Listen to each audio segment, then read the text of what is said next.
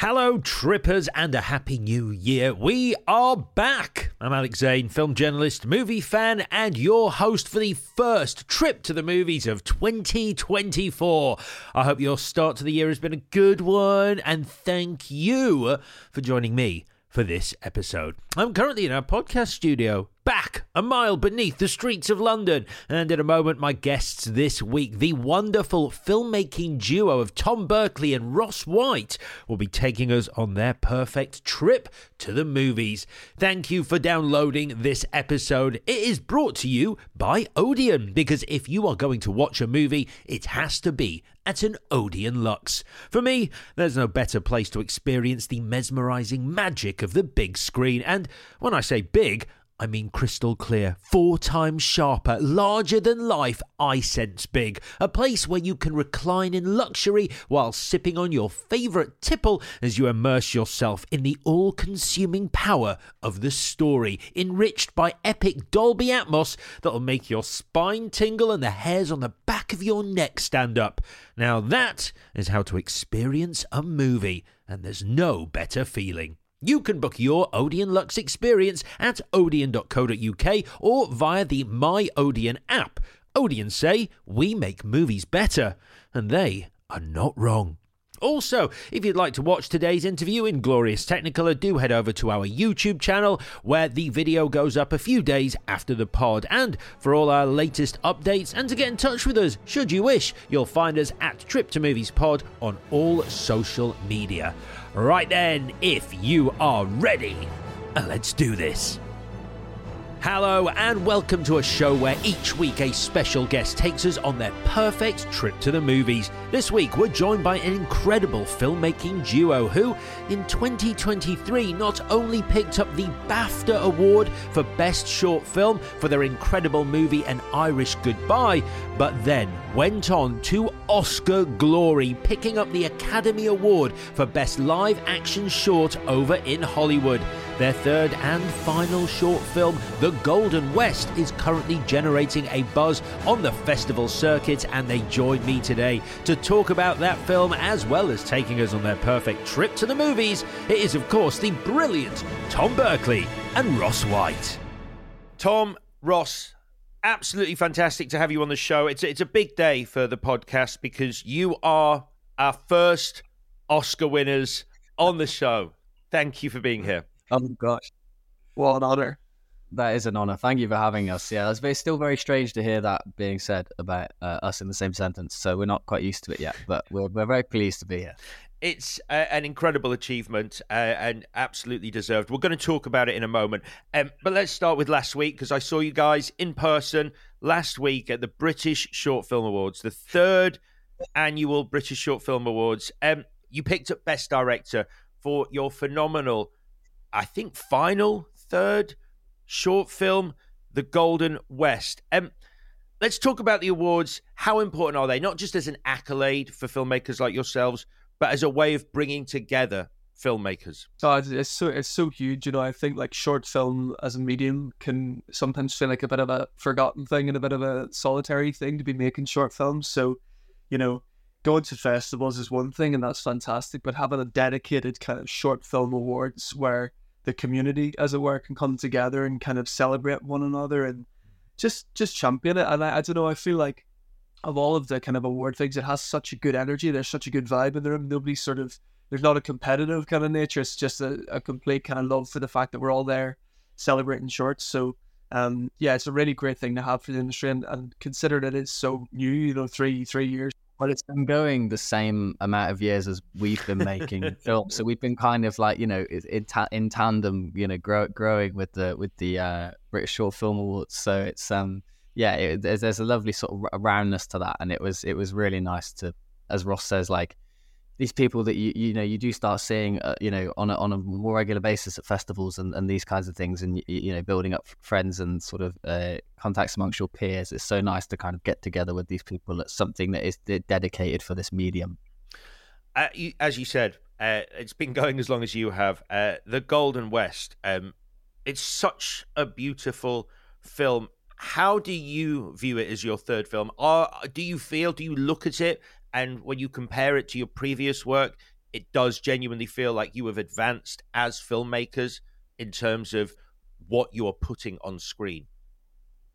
Yeah, I think I think if you compare it to our first film, uh, which was called Roy, which was um, you know, it was all essentially shot in one one room with with one actor, and you know, uh, the the Golden West is is in the mountains in North Wales in winter with with donkeys and guns, and you know, it's a, it's a Celtic western really, and and so I suppose they couldn't be more different. But that's that was our goal setting out. You know, when we decided to start filmmaking together, we we set ourselves a task of doing three shorts in, in three years, and the idea was that they would scale up in terms of like their scope and, and ambition. And we, we we didn't go to film school, so again, they were also trying to act as a sort of de facto film school for us. And so, the Golden West was supposed to be the kind of culmination of of what we'd learned so far, and then what we still wanted to kind of challenge ourselves with. And so, you know, shooting on film was a big part of that.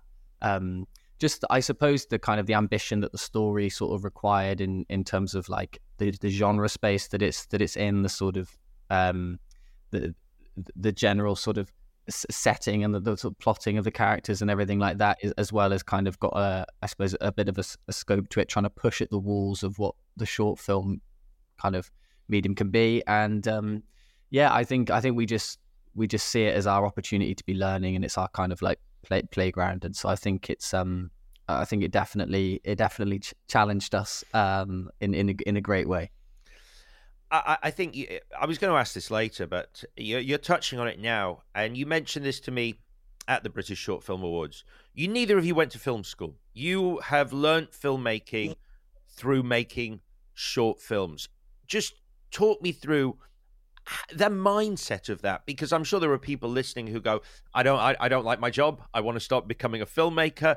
I never went to film school. What is that like actually learning on the job? How much research did you do before?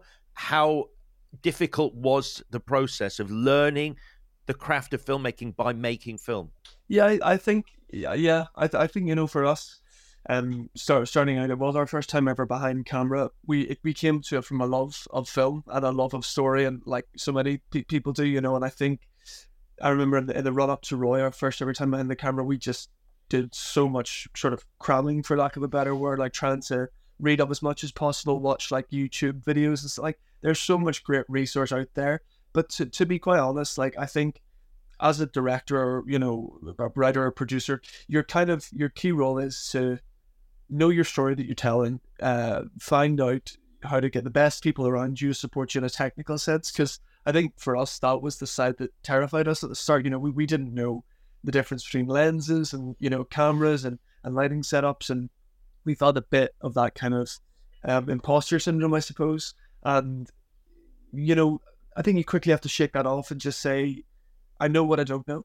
I know what I do know. And I will sort of try and fill those gaps in knowledge with great people around me and great collaborators. And that doesn't mean you need to be working with like, you know, the, the top of the top of the game. Like there's there's so many people wanting to do this work who, you know, we've had a real sort of pleasure in the shorts to work with really great pros and great artists who maybe do a lot of music video, a lot of commercial work, and are just desperate to get like more involved in like narrative storytelling as well. Mm. And you actually find that I don't know if you can if you can sort of communicate your passion, the reason you're making that film, and people can back it, they'll come on and they'll work for, you know, let's be honest, not much money, you know, because they, they just back it. They want to be involved in telling that story. So I think for us, it was just rip, ripping off the kind of, because when we started out, we were just going to be writers. We wanted to find directors to direct our shorts.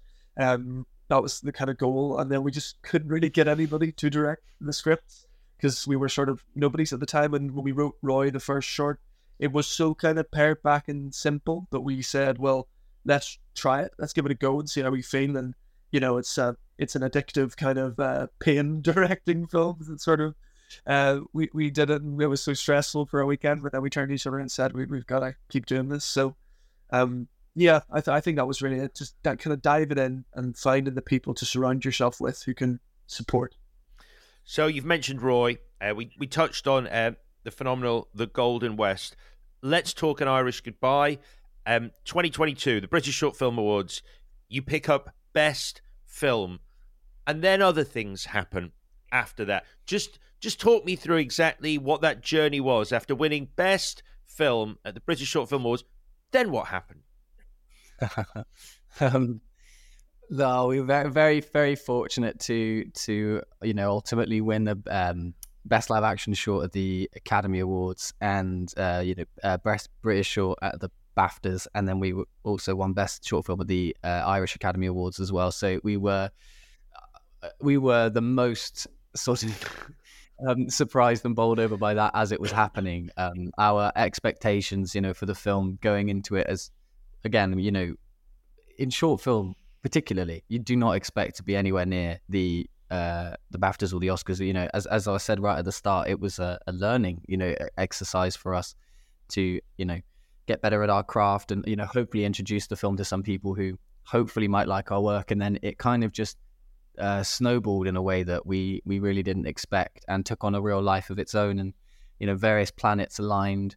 It was it was an Irish Goodbye was the first thing that we wrote together when we started writing. And um, as Ross kind of alluded to, you know, in the in the early early stages, it was quite difficult to get the funding together for it. So that's why then we kind of took a step to make Roy, which was slightly more contained. Maybe we could do it off our own backs. And I'm really glad that we that we did that and we didn't rush into trying to do an Irish goodbye um, without the resource that it necessarily needed because there is a bit of scope to that story. And um, ultimately, when we got to direct it and make it, we we felt kind of ready to sort of meet that head on, and we were we were really proud of it. You know, we were really uh, just sort of felt very content about it. Put it out on the film festival circuit, and then it was on the circuit best part of like twelve or fourteen months until the um the Oscars like shortlist and the BAFTA shortlist and things came out. So it was a massive part of our lives for about three years or something like that, and then it had this incre- like incredible final chapter to its story, which um yeah was just the most fun, and we feel very fortunate to have had that experience. Um, I, am gonna I'm gonna mention this fact. It's an incredible fact. I love this fact. You are the youngest British filmmakers ever to win an Oscar. Talk me through that night because I've watched repeatedly in preparation. I've done my due diligence. The video of you guys hearing your name announced, standing up at the Academy Awards to walk to the stage, and you look as cool as cucumbers. You look very, very relaxed. It did not feel that way inside at all. I, I watched it back as well, and I can't believe I can't look because I just remember having a complete screaming fit inside. It was just so surreal. But to be honest, the whole the whole day was surreal, and the whole kind of run up the months up to. So it, it kind of just felt like you know you were kind of running on air, and it was just like a, in the clouds. But the actual day, I just remember pulling up, you know, to the to the Oscars, walking through, and I guess the charm of the whole thing for us was it was myself and Tom with our production company and the two lead actors of our film, just as like a little band of brothers, like the four of us as mates, basically at this crazy thing that we'd watched our whole lives, and there wasn't like a big studio or a big like uh organization behind us. It was just us, so it felt very sort of um befitting that the, the film came out of that and then we were there as that. But then you're on, on the red carpet or the, the champagne colored carpet as it was this year. And it's just like, you know, who's who of Hollywood. You're just like spotting all these people and I guess sometimes the nerves come over you a little bit and you're sort of a bit uh, reserved, you're taken aback. And then James Martin, our, our fantastic star of our film, has no nerves at all. He's like cool as a cucumber. So he was just like running up to celebrities, we'd just like me and Tom would be chatting about something, we'd spin around and James would be like hugging the rock. and then it was just like, you know. So I don't know, I feel like we very quickly just said, This is, you know, let's enjoy it. Let's enjoy the day. Like we weren't kind of thinking about whether or anything at that point. I guess, you know, it's very rare to even be in that room. So you just gotta say, let's take it all in and try and, you know, take those little mental photographs as much as possible. Um, and then the other kind of added bonus was that it was actually James Martin's birthday, the day of the Oscars. So our, star of the of the short was his birthday, um, which I think took the pressure off a little bit again because it was sort of the Oscars became the second most important thing of the day. It was James's birthday first, and it was just the most ridiculous birthday party anybody's ever had.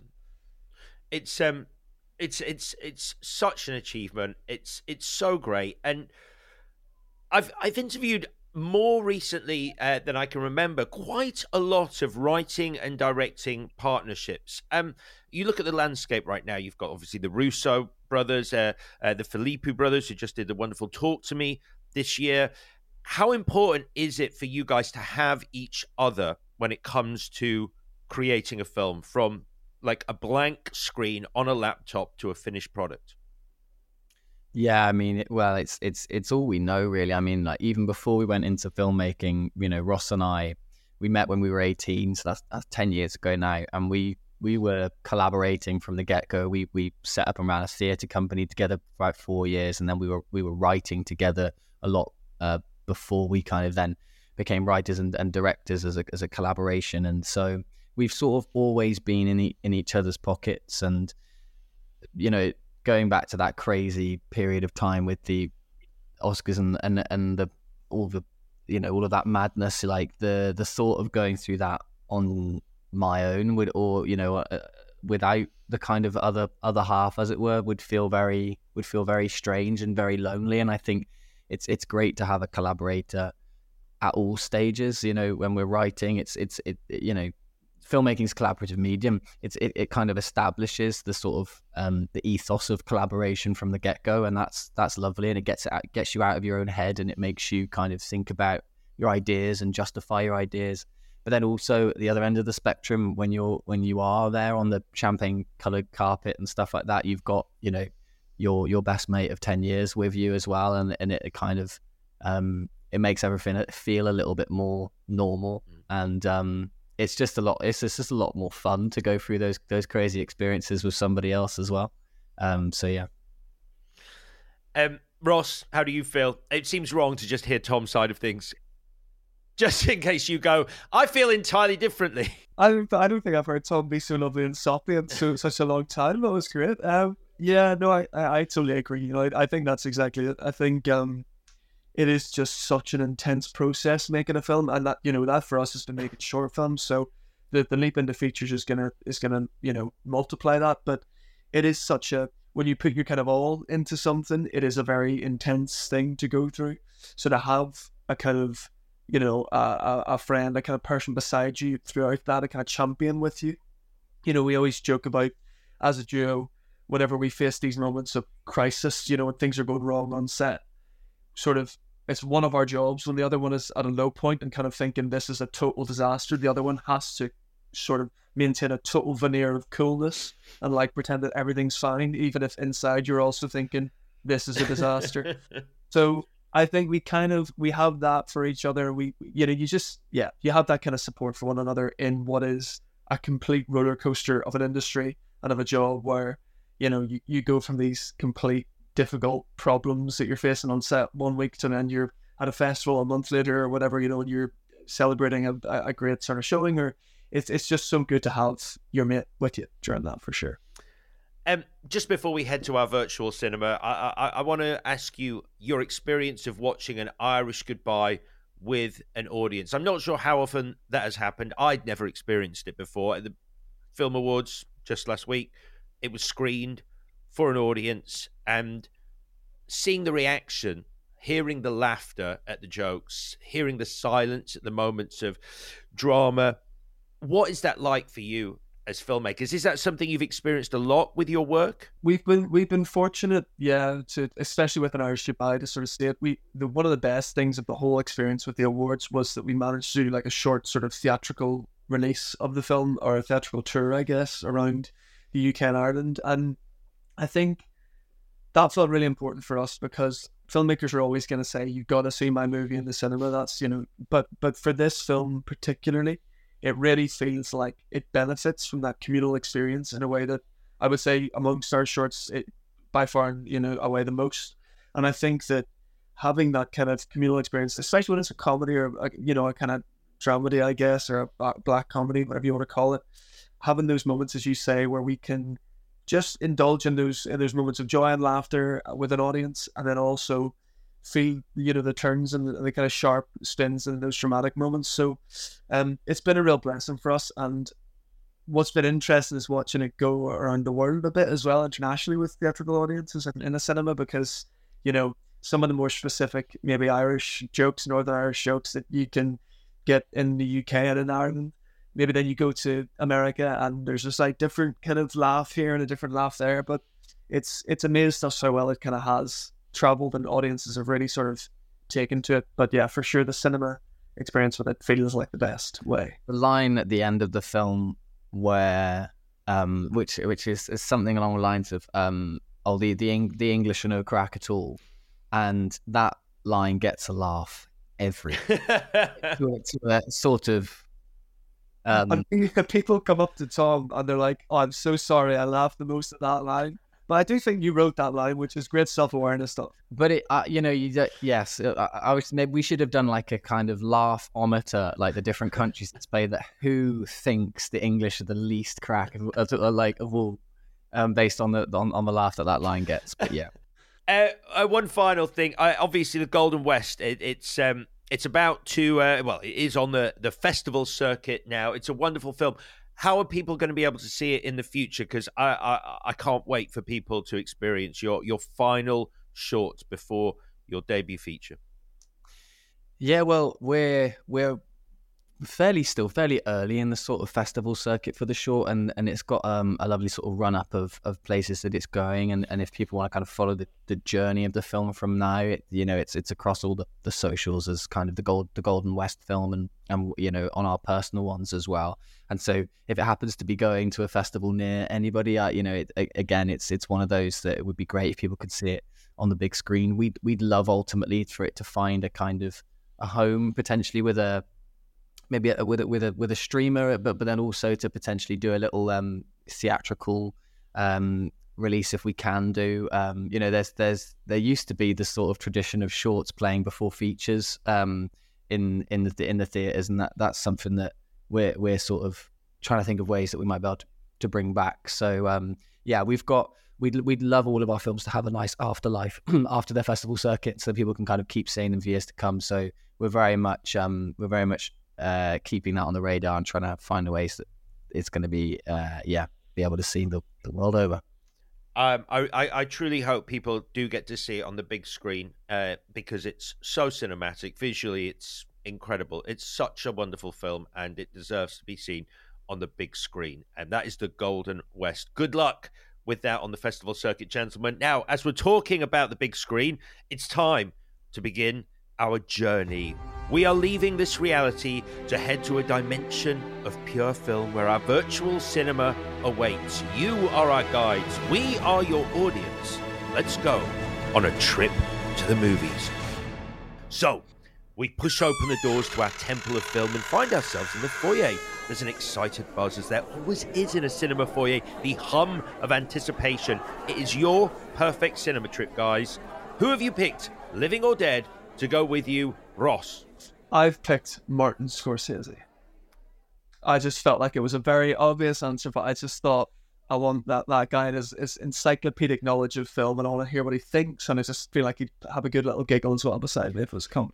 Martin Scorsese is a busy man in our virtual cinema because he is often visiting with various guests. And what was your entry level to the legend that is Martin Scorsese? That's a really great question. I think it was I think it was Goodfellas, you know. I think Goodfellas was the first thing I saw and it was like the first one of one of the first times of being just so like hit over the head with the the filmmakers kind of aesthetic and the filmmakers artistry and I don't know we speak with this a lot you know growing up I think you look at the the actors as the storytellers as the kind of the center because they're the, the, the visible thing but I think when you watch the great auteurs and the great like cinema you know makers you see and you feel their hand and their fingerprints all over it. And I think watching Goodfellas for the first time, you know, that I remember that moment where at the end of the film when you know Henry Hill turns to the camera and does the direct address. I was I was so I, I was like, what what's going on? I was just unbelievable. It took me aback. So yeah, I want to speak to Marty about all of that. And uh,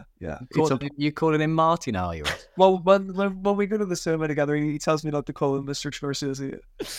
So, uh, are you, are you saying that since you've become a filmmaker yourself and understanding the elements that go into directing a scene from sound, from lighting, from all of that, you've begun to appreciate what is involved in what he does? Yeah, it's it's just it's just elevating at that next level where it's like it's not just the sim you know there's kind of well told story is one thing, but then it's also to have your own distinct view of the world and your own kind of fingerprints to put on something and and your own style that is so. And you look at the films he's done from you know Goodfellas to, to Silence, but but you still know it's a Martin Scorsese film.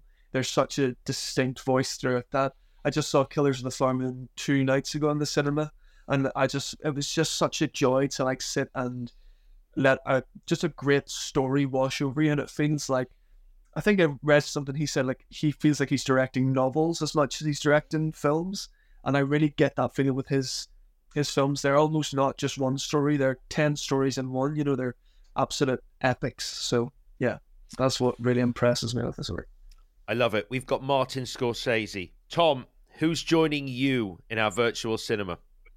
Yeah, in a very similar vein, I would be taking Quentin Tarantino. Um, of, of, of the the sort of encyclopedic um, cinema brain there, I think would be um, just a fun person. If a bit daunting, actually, a bit overwhelming to have that that presence there. But um, I think, yeah, just just just on the basis of the of the stories and the, and the knowledge, uh, I think he'd be good fun in the cinema. So Goodfellas was Ross's introduction to Martin Scott's Marty. What am I doing? Marty.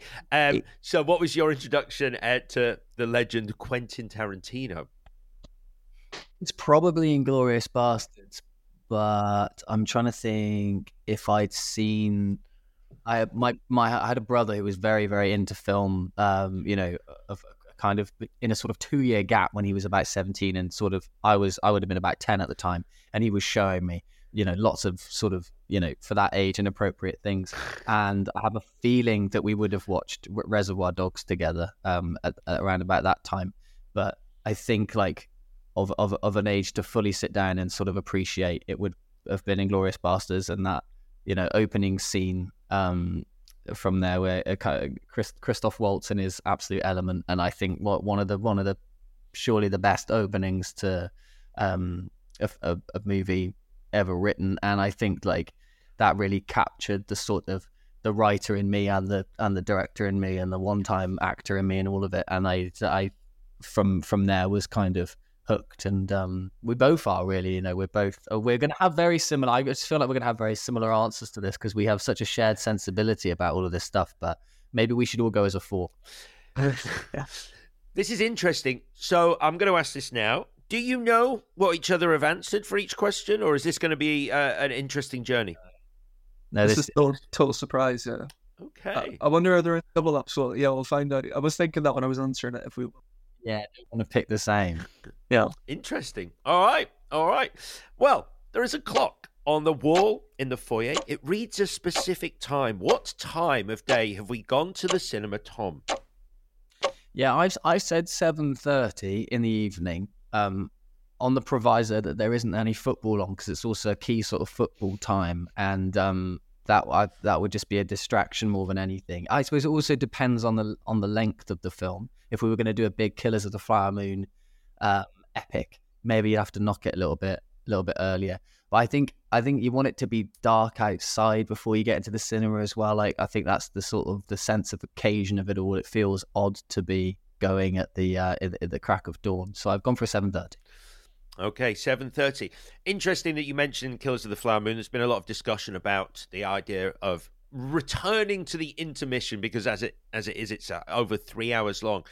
For your first feature, are you going to just let loose? Obviously, you've worked within the confines of the short film, although I will say all of your short films do follow uh, the, the the very distinct three act structure, especially uh, the the recent two. Um, what is your your plan for your feature? I'm not sure how much you can talk about it, how much you want to talk about it, because I believe you're still at the writing stage. But is it going to push? I don't know, four hours? We should yeah, we should do like a seven hour epic, like two intervals. Um, no, I, I, I think it'll be closer to the, the typical one one forty five to hour kind of mark. We're yeah, we're still in the writing process at the moment, um, and kind of cooking away. But it's really been lovely to be back in that space. You know, from having made shorts. Uh, the thing we're writing at the minute to give you a little bit on is a sort of, I guess, a, a cabin fever kind of story uh, that is a bit of like a psychological thriller meets a, a dark comedy. So we're writing in a kind of early draft of that at the moment uh, that we're hoping to sort of finish in the next few months. Wow, that's interesting. That's interesting. Cabin fever. Um, I think the minute you mentioned those two words, everyone goes, The razor leg scene. The razor leg scene. It's an unforgettable moment. Yes. Yeah. Well, fantastic. I, I, think there's going to be a lot of people who've seen your work who are very excited about your debut features. So uh, we're going 7.30, Tom, Ross. Not too dissimilar, yeah. I'm going for an 8 p.m. on, on the proviso. I need that extra half an hour because me and Marty have been eating some spaghetti. I don't know, down at the Italian restaurant. We get some dinner together first. Um, yeah, I think I agree with all what Tom said. Nice evening screening, you know, uh, 8 p.m. for me. Uh, this is great. Oh, and, all, and also and also getting there on time to see the trailers. I like that. I'm not. I'm not sort of like, well, you know, if it starts today, we'll get there at half eight because the movie. I, I, like to be there to see the trailers. The trailers is part of the experience. I'm sorry. Does anybody else play the trailer game? Do you ever play the? I love the trailer game where adverts and trailers, as soon as they come up, whoever you're with, you've got to guess what the adverts for or guess what the trailer's for, and you keep score. That's something I've done for ten years, and I just love it. It, it yeah, that's a part of the cinema going experience. Um, I I've never heard of this game. I already love this game because I, I the the first time because of the nature of uh, the job, I often see press screenings. So the first movie I saw for a long time at the cinema was Barbie, and it, it was it was a wonderful experience. The cinema was packed. I hadn't seen a full auditorium for quite some time, but I was surprised by almost 40 minutes of adverts. And had I known that game, it would have made it far more interesting. You could take that one for future then, for sure. Right then, uh, this is very convenient for Quentin and Marty uh, because we're going roughly at the same time. We've got half an hour. I'm just going to say eight o'clock for both. Is that all right, Tom? That's fine. Let's do that. All right, good stuff. So, you, gentlemen, have booked the tickets for this trip. Where in the auditorium are we going to be sitting? Ross. I, I mean, I, I said that, you know, I think me and Marty are going to be in the recline seats, just kicking it back and getting comfy. Um, well, I, I've said wherever Quentin wants to sit, just because I, you know, he's he's a cinema he's a cinema man, he's a cinema buff. It's it's his you know it's his religion and uh, that's his church, and I feel like it would be wrong to to tell him where to sit, and I feel like I'd just be interested. I hope he's not a front row kind of man because it's that's just I don't think I've got the neck for it now. Like just the, the kind of craning up for that. But also, my parents love sitting right at the back.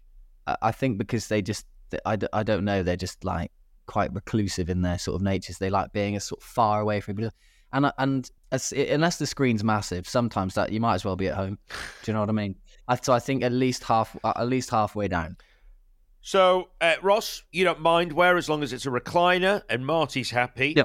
Tom, yeah. you're, you're going to leave it to Quentin. I'm going to assume, and this is a huge assumption until he comes on the show and tells me otherwise, Quentin is going to sit in the middle row in the middle yeah. seat because apparently, uh, having spoken to filmmakers, that is, I'm sure you know, the ideal place for sound and vision. It's it's where sound engineers dictate if you want the perfect sound, you sit in those seats. This is what yeah. I'm talking about. This is what he'll know. Yeah, yeah, for sure. Right, we're, we're leaving it to them, but I'm going to put you in the middle of the middle right now. So the final thing we need from the foyer before we start our journey. Oh, the air is full of wonderful smells. All manner of snacks and foodstuffs are available at the various counters. What are you choosing to eat, Tom? Um, so like growing up as a kid, I was not allowed to eat anything in the cinema. My mum was very much, and she would usually be taking me, was very much against um, popcorn and sweets, and didn't didn't like people ruining the ambience of the films with with their sort of sounds of eating, and that that's kind of really rubbed off on me now. So I don't I don't tend to I don't tend to eat. So I, I won't actually be having anything. I'll be going hungry. and I would like to apologize to Tom's mom because I'm going to be the complete opposite and just be getting the largest sweet popcorn I can find. Me and Marty are going to be dipping in, chomping away. I, I can't, I, yeah, I think it's part of the whole, uh, the whole experience. I love to, you know, a big thing of Coca Cola and, and, some popcorn, but I've got a big sweet tooth, as you know. You're the kind of person that we would have just rolled up, rolled our eyes at and, and tutted at. I think it's all about you. Okay, so uh, Ross is taking a, a, large sweet popcorn and a Coca Cola. Uh, Tom, I, am going to ask only once, and you and you can stick to your guns. But this this is your perfect cinema trip. You can go rogue. You can you can go wild if you want to break that rule. Yeah, there's a part of me that feels like I, I should just, you know, on Rebellion get like a bit of everything and go absolutely massive and gorge. But then I just think that I think there is there is something about the um about the the sanctity of of, of not of not having those things. Um, I'm gonna stick with it. I'm gonna say I'm I'm not having anything to eat. I love it. Well- I love it. To quote Gene Wilder from Willy Wonka's Chocolate Factory, nothing. You get nothing. Right. Let's leave the foyer. We push open the doors to the corridor that leads to the auditorium. Now, the corridor is looking a little bare at the moment, so I want to put up some posters that depict your most important movie memories. And the first poster I'm putting up depicts your fondest movie memory. What's your fondest movie memory, Ross? I really vividly remember going to see uh, second Lord of the Rings, the Two Towers, with my my dad and my sister, and just leaving that screening being so blown away, and, and literally in the corridors of the cinema, like running around, like pretending to play swords with my sister. My cousin was there as well, and and then on the car ride home, just us arguing the whole time about who would be Legolas, who would be Aragorn, who would be Gimli. I think Dad got Gimli in the end, um, so it just it was such a formative kind of yeah film to see together.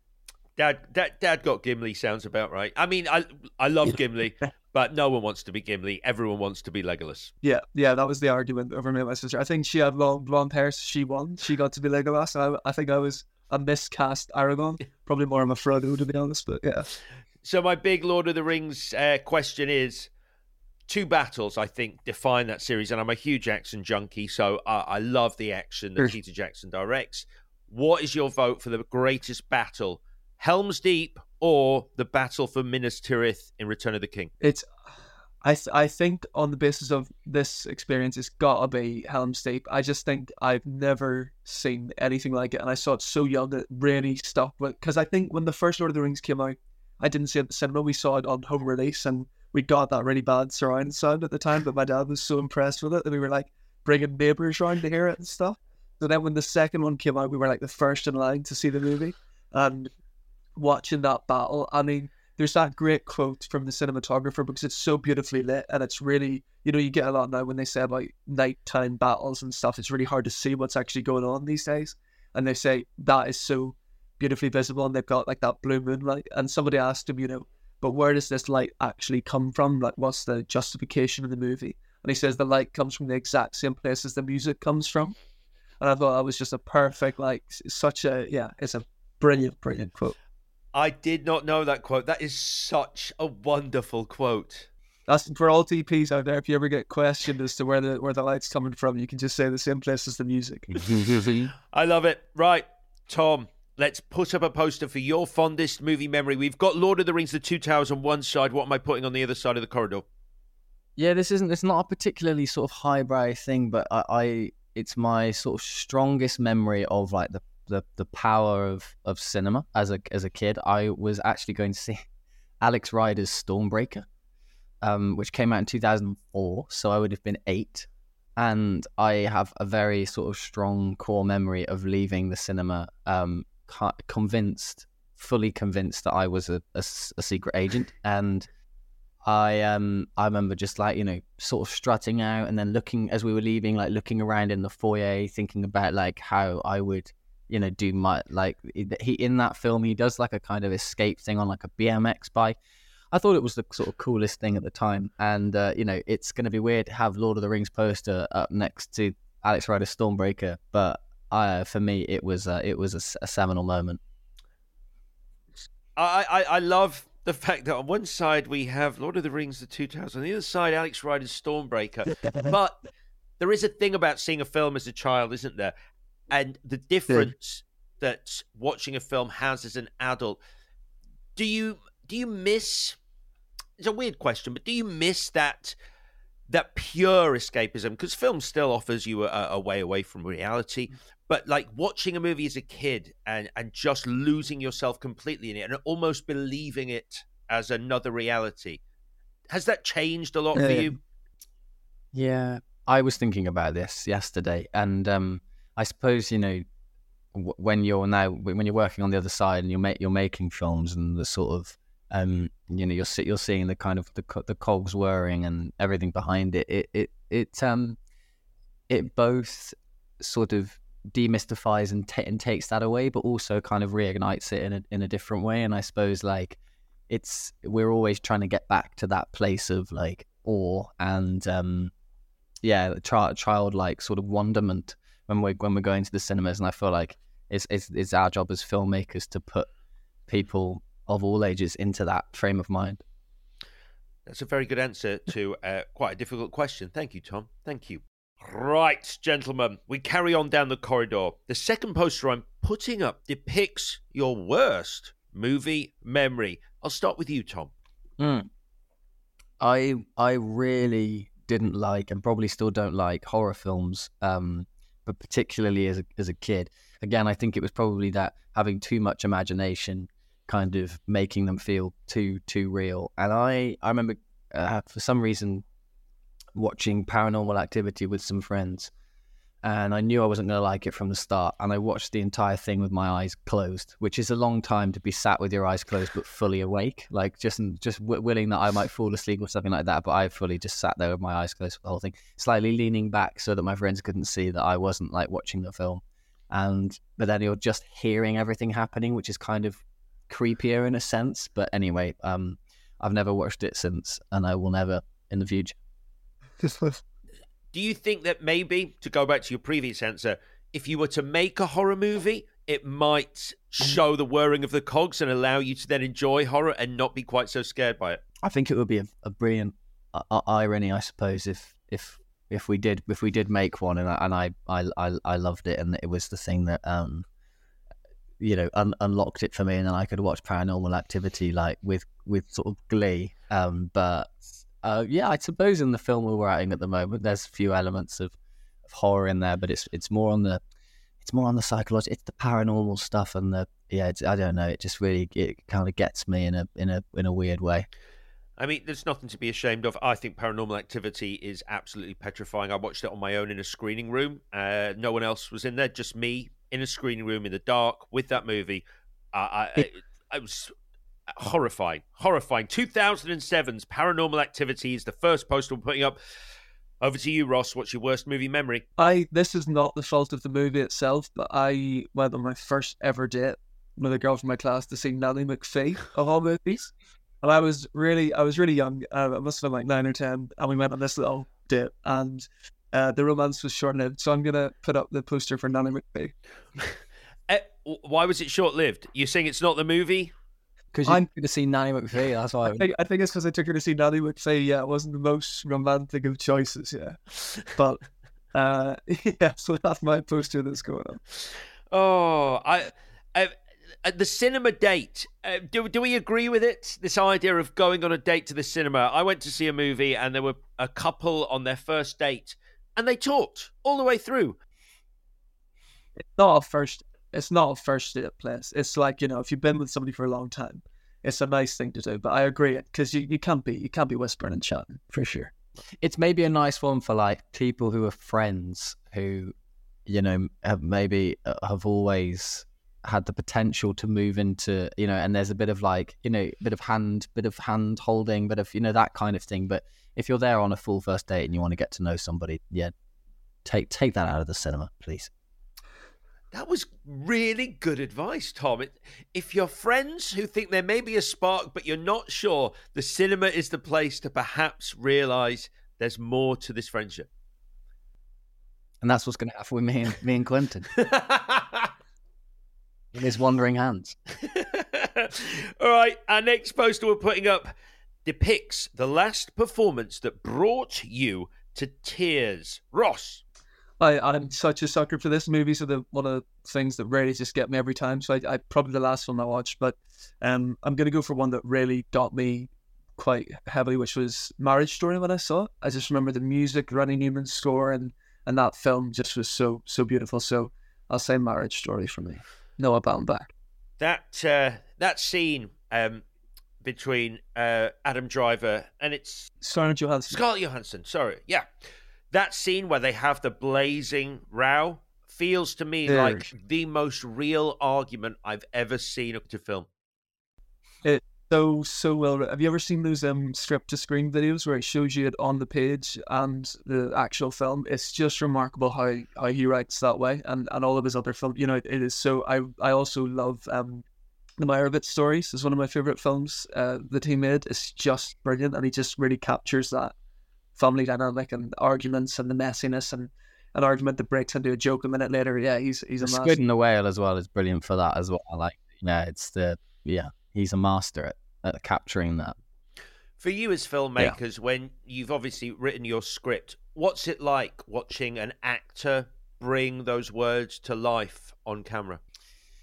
Yeah, it's it's it's amazing, really. I mean, you know, way way back when you know Ross and I we met at drama school, you know, tra- trained to be actors, and so we we've we've we've got a kind of deep, you know, affinity and, and love love for actors and what they're able able to do. And I think we both have memories of when we've we've we've done that well as actors, and also when we we really sh- sort of struggled. And so, um, any anybody who kind of takes the words and makes them their own, it's like you know, I suppose that's that's the job. But it's always like a lovely moment to see. It's the it's I think it's the first moment where you kind of see it living and, and breathing in front of you, and you're and you you kind of know whether or not it's gonna it's gonna be okay. And and we're very lucky. It's been it's been we've had amazing actors on everything we've done. So yeah.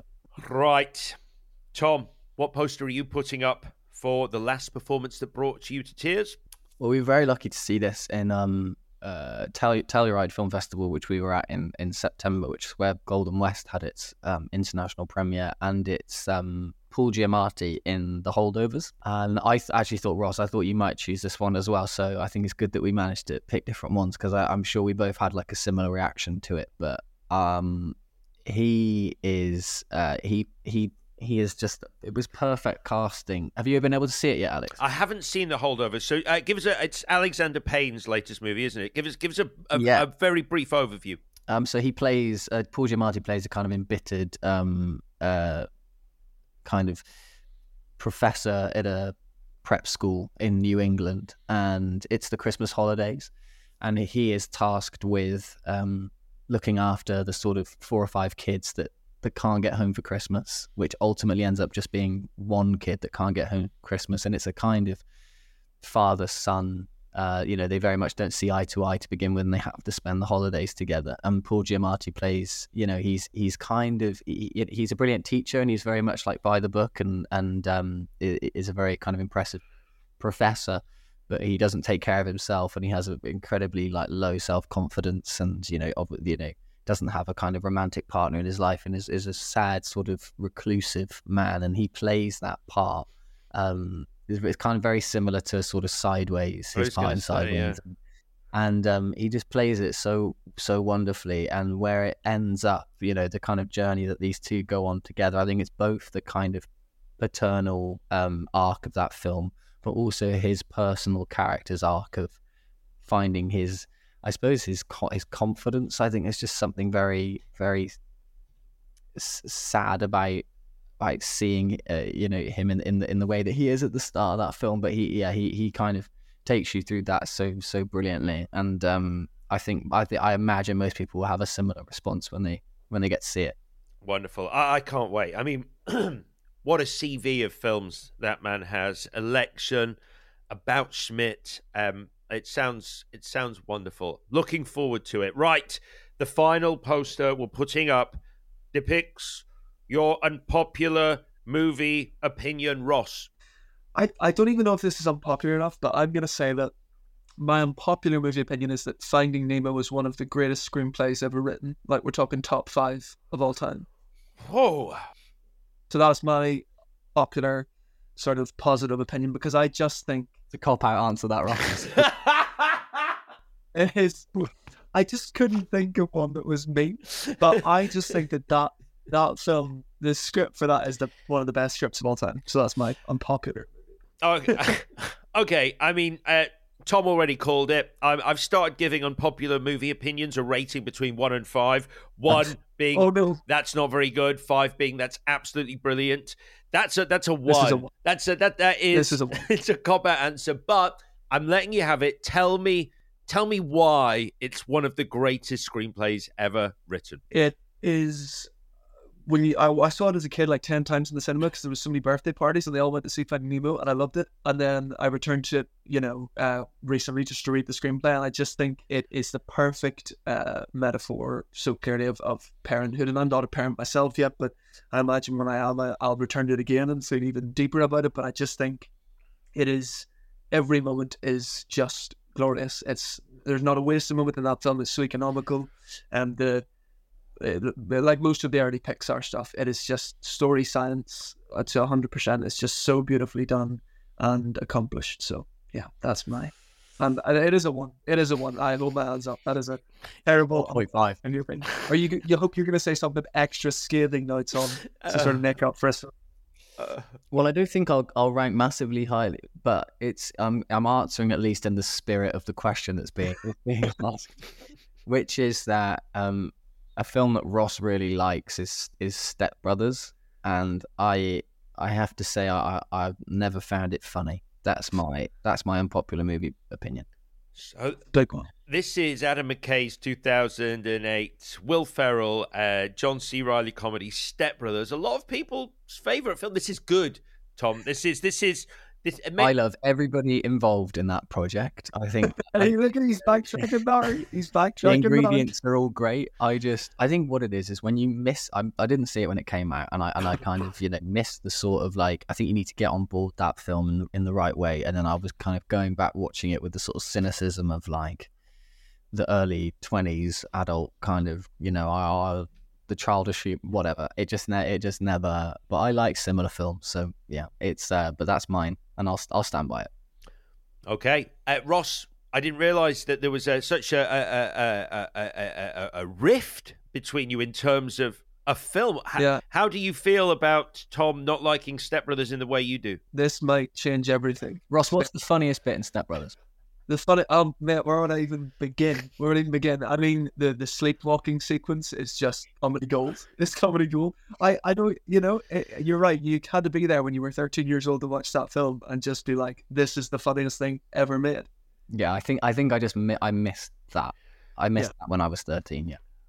I'm probably going to leave it there because I don't want to see this escalate into never getting to watch your debut feature. right. We're putting up posters for Step Brothers because it is not funny, Tom. And R- Ross, we're putting up a poster for Finding Nemo because it's great. I'm so sorry. So unpopular, Ross. Very. Uh, we've reached the final set of doors, gentlemen. Now, there is a queue of people hoping to join you in the auditorium uh, alongside Martin Scorsese and Quentin Tarantino do you want to let them in? Do you want a busy screening or do you want it just the four of you? Oh, bring them all as busy as as possible. It's a communal experience. Mm. Agreed, hundred percent. Great stuff. The crowd go wild. We push open the doors. They pour into the auditorium. Now there are a few things we're going to play on the big screen before we get to the movies. You have picked a screen for us tonight, and the first thing we're going to play on the big screen are the trailers for the movies you are most looking forward to seeing at the cinema. Ross, what are you most looking forward to seeing at the cinema? Uh, I'm gonna go for Napoleon. I think that looks like a lot of fun. Looks like a great one to see in the. Have you seen it yet, Alex? I have not. I. I'm trying to stay away from reviews, but I, I can't help myself because I'm so eager to see it. Ridley Scott, historical epic. It's like you know, you got Gladiator, you've got not the theatrical cut, but the director's cut of Kingdom of Heaven, which is phenomenal. Excited. Why are you excited? I just, yeah, I feel like there's just those movies that have got to be seen in the cinema. And I actually think that one, you know, one of the things with COVID and stuff was like people like my dad doesn't go to the cinema a lot anymore. He used to quite a lot and now he's sort of stopped. So that's a great film where I'm going to bring him to see it because I know he'll love it. And I feel like it'll might reignite a kind of a love of cinema for him. So that, that'll be a good one to see with him. Wonderful. So that's one for Ridley Scott's Napoleon. Uh, I think we have one of our jinx moments here, Tom. Um, we have a close jinx moment. I've actually gone for Gladiator 2. Another so, Ridley Scott historical another, epic. Another Ridley Scott historical epic. I don't know how old we, me and Ross would have been when the first Gladiator came out, but um, I think that it's gonna it's gonna hit the same the same levels of a sort of cinematic experience. So it'll be nice to be of an age to fully appreciate that on the big screen. Um, so you loved the first Gladiator, I'm assuming. Oh yeah, yeah, yeah. Um, yeah. I love the little bit of press that came out about Gladiator 2, where apparently Paul Mescal. So, for those who don't know, it follows the story of Paul Mescal, who was uh, the Emperor's nephew in the first film, a child in the first film, and now an adult. Um, in the first movie, Ridley Scott wanted Russell Crowe to fight a rhino. It never saw the light of day. I think is that coming into this Gladiator 2? Almost. Apparently, Paul Mescal fights some killer baboons. I love that. Ridley Scott just knows what he wants, and he's just not taking no for an answer. That is. Are killer baboons different to? Are they more friendly? like baboons? Are they? I'll be honest. I added killer, but they're, they're just baboons. Okay, then. Yeah, angry baboons. Um, how excited are, are you guys to, in your filmmaking careers, reach 80 years old, like Ridley Scott is, I think, or, or somewhere like that. I, am not sure exactly, but he's around that age. 55. Where, to reach Ridley Scott's age and just go, fuck it. I want killer baboons. I want, I want, I want, like, to just have that uh, uh, amount of power and still be delivering amazing films. Really? Not to not to have gone off the rails, but to be able to say, I know what I want and I want to make that. How exciting would that be for you guys? That's at the start of your careers. It takes a special kind of like master to make Killer Baboons work. And I just know it's going to work. So yeah, that excites me. If we can ever get good enough to make Killer Baboons work, then uh, we've done we've done something right. Uh, I feel you've taken the Killer Baboon sting and run with it. I, I, I think they should retitle the film Gladiator 2 The Return of the Killer Baboon. Uh, good. That's on me. That's on me, gentlemen. Right then, the next moment we're going to play on the big screen as we warm up for the main feature is the movie moment that makes you literally or metaphorically pump your fist in the air. Tom.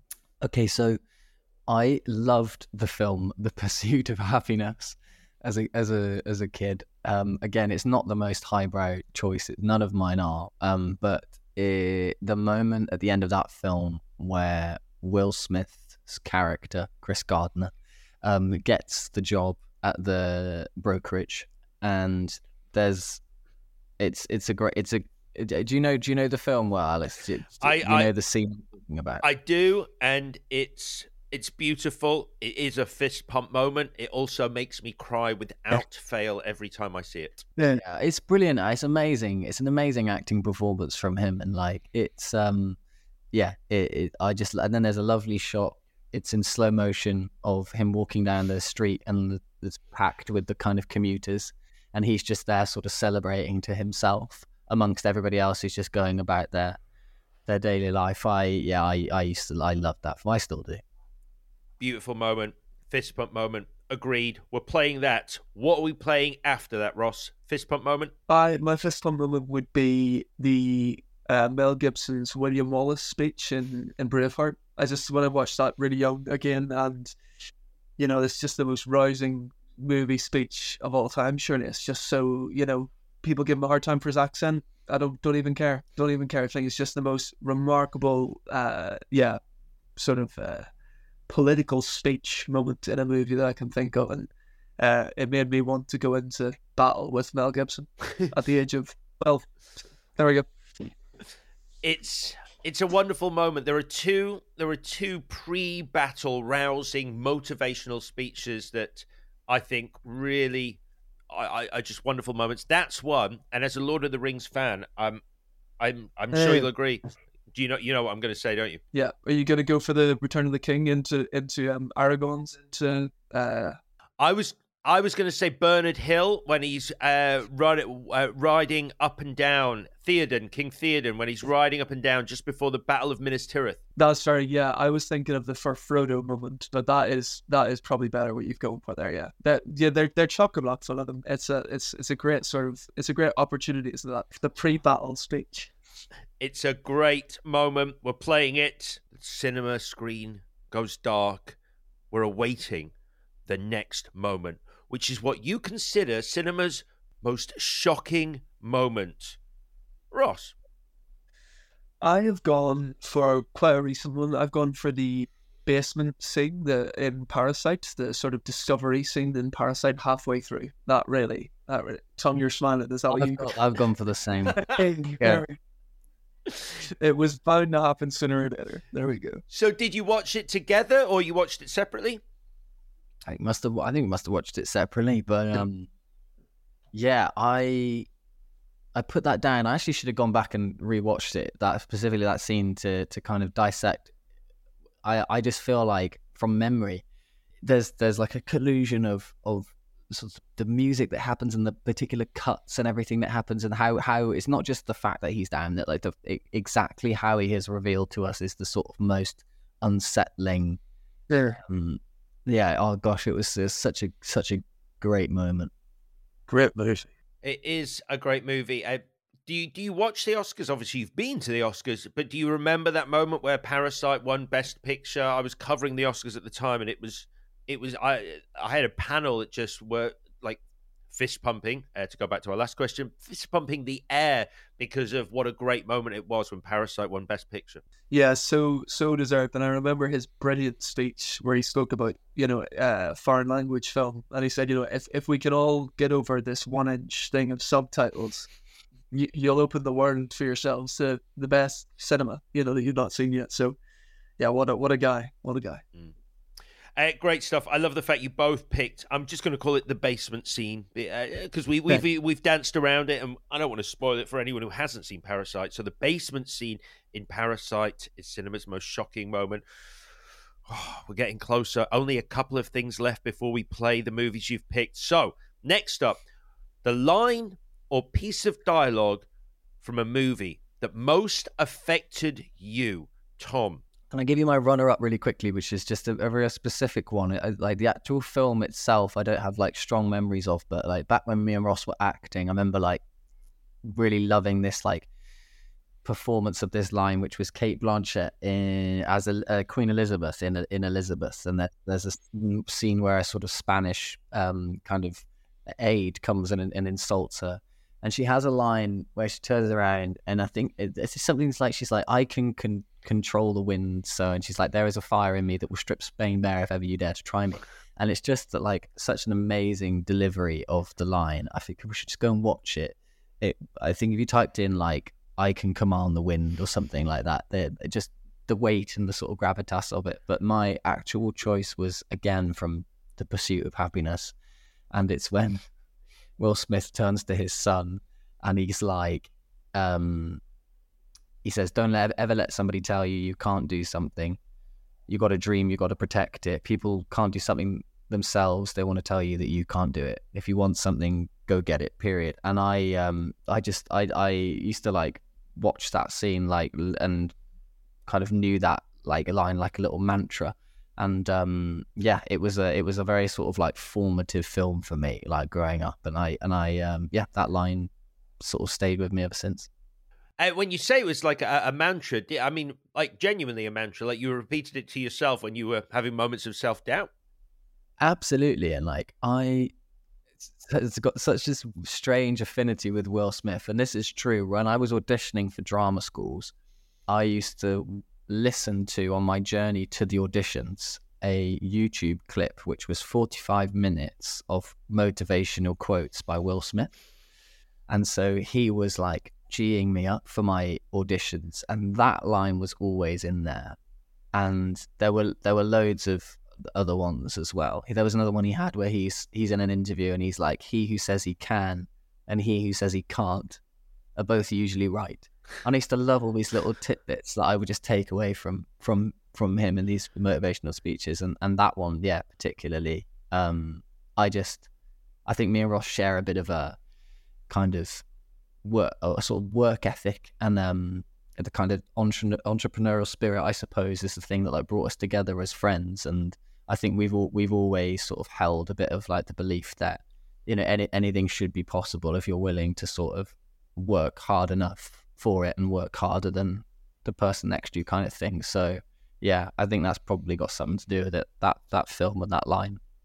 That's fantastic. And yes, um, it's um, it's wonderful that you found each other because I think a lot of people do need another person when it comes to that um, that motivation, which I, I think you give another person when it comes to really, really understanding the the amount of work and effort that goes into forging a career, especially in the creative industries where everyone is trying to do the same thing. Having someone alongside you in the moments where you have lost faith in it, when you have lost that motivation to go, no, we're good here. We're good. Remember why we're doing this. That must be, you touched on it earlier, but that must be so important, Ross. Yeah, hundred percent, hundred percent. Yeah, that's um. I think I think it's I think it's so crucial. As you say, we're very fortunate. We are very fortunate to find each other at a young age as well, because I know people, you know, trying to find somebody who shares your sensibility, but also we developed a sensibility as well, you know, together as we as we've sort of grown up. So um, it's a crucial thing. And and I guess for any aspiring filmmakers, even if you've not found your person yet, it's not always just one one person. It's about finding your your people, you know, and you're kind of you, you see great filmmakers who sort of grow with crews and grow with uh, a DP and grow with, you know, yeah. the uh, filmmaker Robert Eggers, his DP has worked on everything he's ever done from his short films right through to his feature films. So that's a great, you know, a great sort of story as well. So we have a wonderful quote from Will Smith. We're playing it through the Dolby Atmos speakers from The Pursuit of Happyness. What's the next quote we're playing, Ross? What's your quote to equal that beautiful story that Tom told about Will Smith in The Pursuit of Happyness? Well, I'm going to return to my not so unpopular movie, Finding Nemo, for the quote that I think sums up the whole film. And I love, I love when lines can sort of distill a movie, and it is the line where about halfway through the movie, Marlin says to Dory, I promised them I'd never let anything happen to him. And she says, Well, that's a funny thing to promise, because if you never let anything happen to him, nothing would ever happen to him. And it just so perfectly punctures that protagonist's belief, flawed belief, and shows us, you know, what the movie is going to continue to be about. And I just, yeah, when I reread that recently and really heard that line again, I, I just thought that's that's perfect. That is the the movie in a line. That's such a wonderful quote. I love that. Um, you said when you reread that line, do you read screenplays when you were starting your writing uh, career as a filmmaker?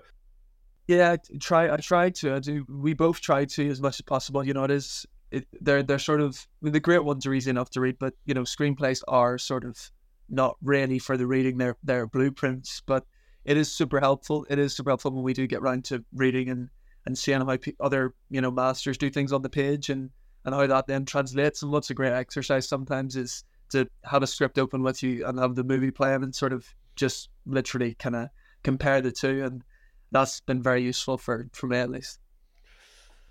Right, guys. The final thing we're going to do before we declare to Martin Scorsese, Quentin Tarantino, and this packed auditorium, the movies you've picked is play the best use of music in a movie. Tom. So I feel like of all of all the answers, this is the one that I feel like I I stand behind with the most most conviction, and I think it is in Andrea Arnold's Fish Tank. Um, the final scene where the the mum and the and the two daunt, uh, daughters dance to "Life's a Bitch and Then You Die" by Nas. And um, it it seems like a fairly sort of not bizarre choice because it's it's actually a very like sort of specific and and um, kind of well observed choice of music for this mum is playing it on the CD and the daughter has gifted it to her. And then there is just this shot of the three of them sort of doing this improvised dance routine and obviously you know Andrea Arnold like works in that kind of free sort of improvised space very very well. And it's just the kind of the culmination of exactly like how how beautiful that style of of filmmaking can be. And i just think that like i really really loved the film what like watching it. And then that moment happened and it kind of just took it to a completely different um sort of stratosphere for me and i think it's all down to that that song choice um perfectly feeling feeling like you know should it should it work with this with what we're actually seeing here, but taking things to a completely different level. So yeah, that that would be that would be my choice. And I, I think you're right. It feels so naturalistic, such an authentic moment. Yeah. Yeah, that's it. Yeah, exactly. It it, it feels it feels perfect and it feels right. But it, uh, you you you there, could, there were uh, ninety nine other songs she could have chosen that were authentic and right, and they were all wrong. Do you know what I mean? Yeah. Yeah. That was the wrong one. Right. We're watching that moment from Fish Tank. Then we're playing what, Ross? The best use of music in a movie. Well, I feel like we've our guests, Quentin Tarantino and Martin Scorsese, are two of the best at needle drops in movies. So I, I sort of went between those two and some of the great music that they've both picked, and I was thinking of Reservoir Dogs and Stuck in the Middle with You and that great. But I actually settled on Goodfellas and Cream. Oh, the Cream, Sunshine of Your Love, and the moment where De Niro, there, cool as a cucumber, smoking a cigarette, looking at is it Morris that he's looking at? And he's he's just realizes he's got to kill him, and he does absolutely not. Like he just st- stands there and cool as a cucumber looks at him, and it just is the most. I heard that when they were either writing the, this, the screenplay or doing very early, early, early work, and Scorsese was with his uh, collaborator, whoever it was, and the, when they kind of got to that moment, he was like, "Write down cream," and the guy was like, "What cream? Like write down cream." and like he knew, he knew like exactly really? he was going to shoot that moment and what it was going to be. Perfect, perfect cinema. Perfect cinema. Excuse me. Right then, on that note of perfect cinema, it's now time to announce to this packed auditorium to two of the greatest living filmmakers on the planet, Quentin Tarantino and Martin Scorsese, the movies you have picked for us to screen tonight. What are we watching, Tom?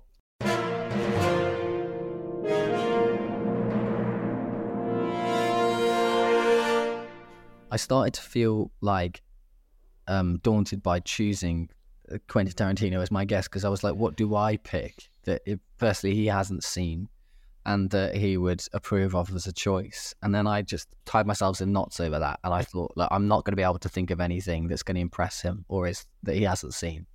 So I've chosen Hook. um, and I've chosen Hook because I probably of, of, of, all, of all the films that I, I was watching when I was growing up, like the one the one that, that that captured my imagination the most and made me fall in love with with the power of storytelling, and I could probably go toe to to toe with him talking about it. I think it's a just a one a, just a wonderful, um, masterful sort of uh, reimagining of that of that story. And I've never seen it on the big screen, of course. I've never seen it on the DVD at home, so I'd love to see it on a cinema screen. So we have uh, we have two of the greatest living filmmakers in Tarantino and Scorsese watching the other greatest living filmmaker Steven Spielberg on the big screen. Um, it's a film that Spielberg I don't think he loves himself. I certainly don't understand why people have love for Hook, but I, I, I would love to know why. Why it meant so much to you. It's I think it's the Step Brothers thing as well about like when exactly when you saw it and the, the kind of the age that you that you kind of discovered it it was one of the, one of the sort of few like VCR like that we that we had, um, and I just I just binged it and binged it and binged it and and it and I think I just saw it at that formative time when my kind of the, the kind of scope of my imagination was as the widest it's ever been.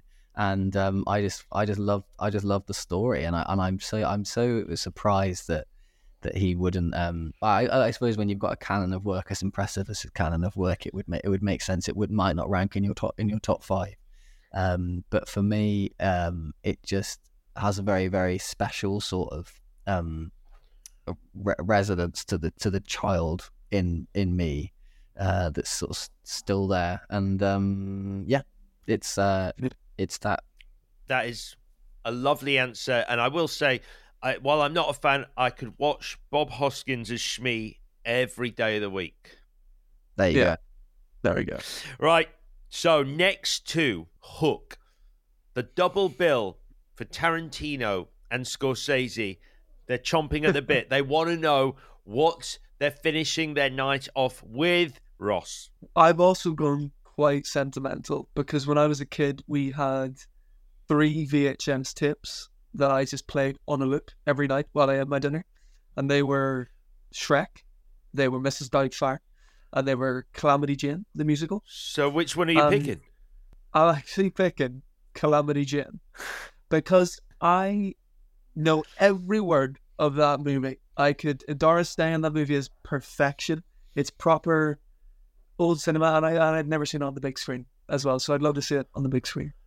So Calamity Jane, this is such a weird one for me. Like I never, I, it's the first musical I ever saw, and you'll know more than me because I have one sketchy memory of it. But whip Yeah. crack away, whip crack away, whip crack away. Yeah, the Deadwood stage. That's it. Yeah, she's coming over that as great, like Ernie sort of bad moving backgrounds. It's just brilliant movie making, and you got that great Francis Fryer sequence in the middle where a guy shows up and he's meant to be a female performer. And he puts on the dress and does the whole cabaret show. It's just such a great movie. It's like proper one of those uh, golden age movies that I just watched so much. And I used to watch it with my grandmother as well. So I, I, that would be a fun little one to see in the cinema as a, a memory, a sentimental choice. I love the fact you've both gone sentimental on this. Hook, followed by Calamity Jane, is our double bill to end the night. And that's it. The guests are milling out. Martin Scorsese and Quentin Tarantino are thanking you for taking them on a phenomenal trip to the movies. But before you go, it's time for this week's big question where I ask you, as filmmakers, to tell us and our listeners an exclusive, never before heard piece of information about your filmmaking careers, past, present, or future. I'm going to go for one which is when we were making The Golden West, our most recent short film that's out. It's had a lovely start to its festival life, but it wasn't always as easy.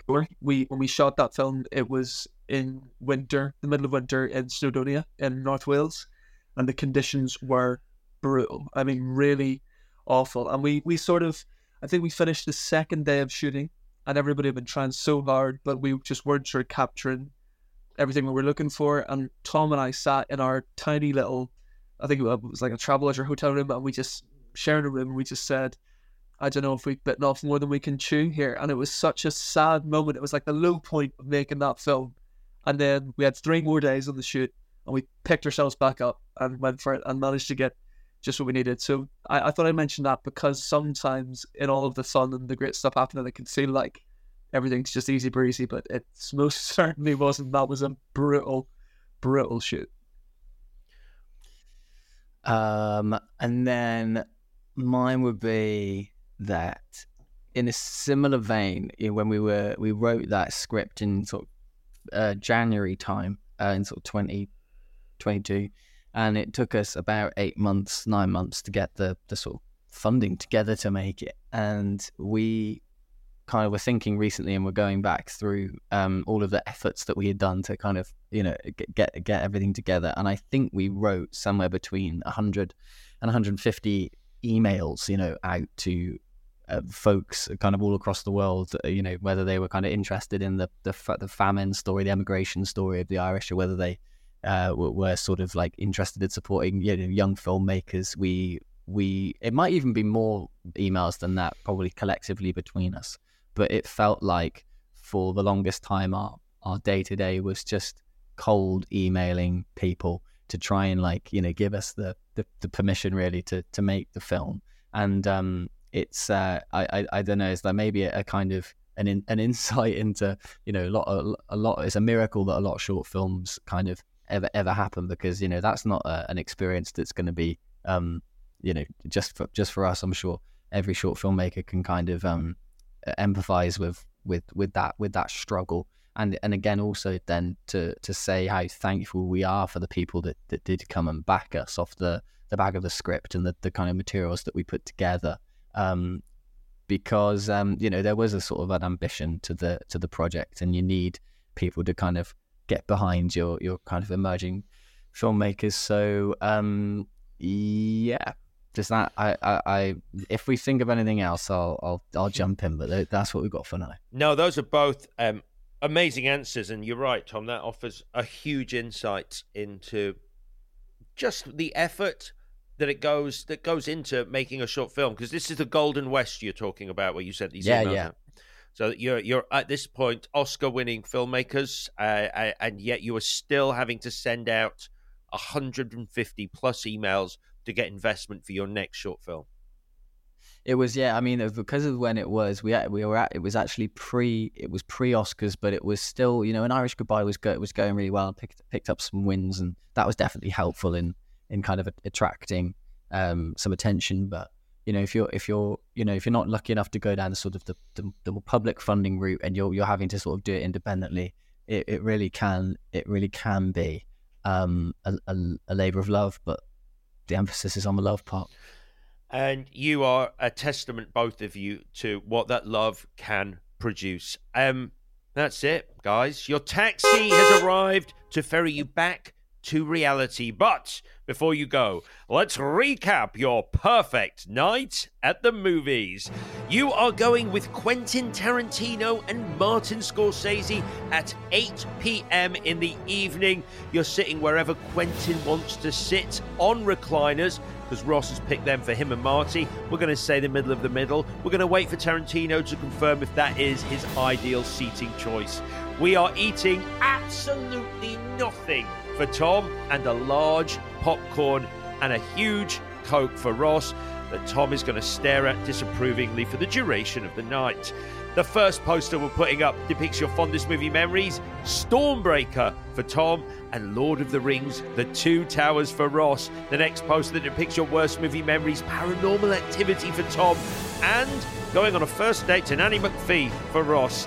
The third poster is the last performance that brought you to tears Paul Giamatti in The Holdovers for Tom, and for Ross, it was Marriage Story. Your unpopular movie opinion posters. So, uh, a genuine unpopular a movie opinion from Tom. Step Brothers, not funny. Ross, Finding Nemo is a good film. No. the trailers were playing for the movies you're most looking forward to. A couple of Ridley Scott joints, Gladiator 2 for Tom and Napoleon for Ross. Next up, the movie moment that makes you pump your fist in the air. For Tom, it's the Pursuit of Happyness ending. For Ross, Braveheart's Mel Gibson pre battle motivational speech. The movie moment that you consider most shocking. Parasite's basement scene for both of you. The line or piece of dialogue that most affected you. For Tom, it's the don't let anybody, somebody tell you you can't do something. From a pursuit, uh, the pursuit of happiness for Ross. It's when Marlin tells Dory. I promised I'd never let anything happen to him. That moment. The best use of music in a movie.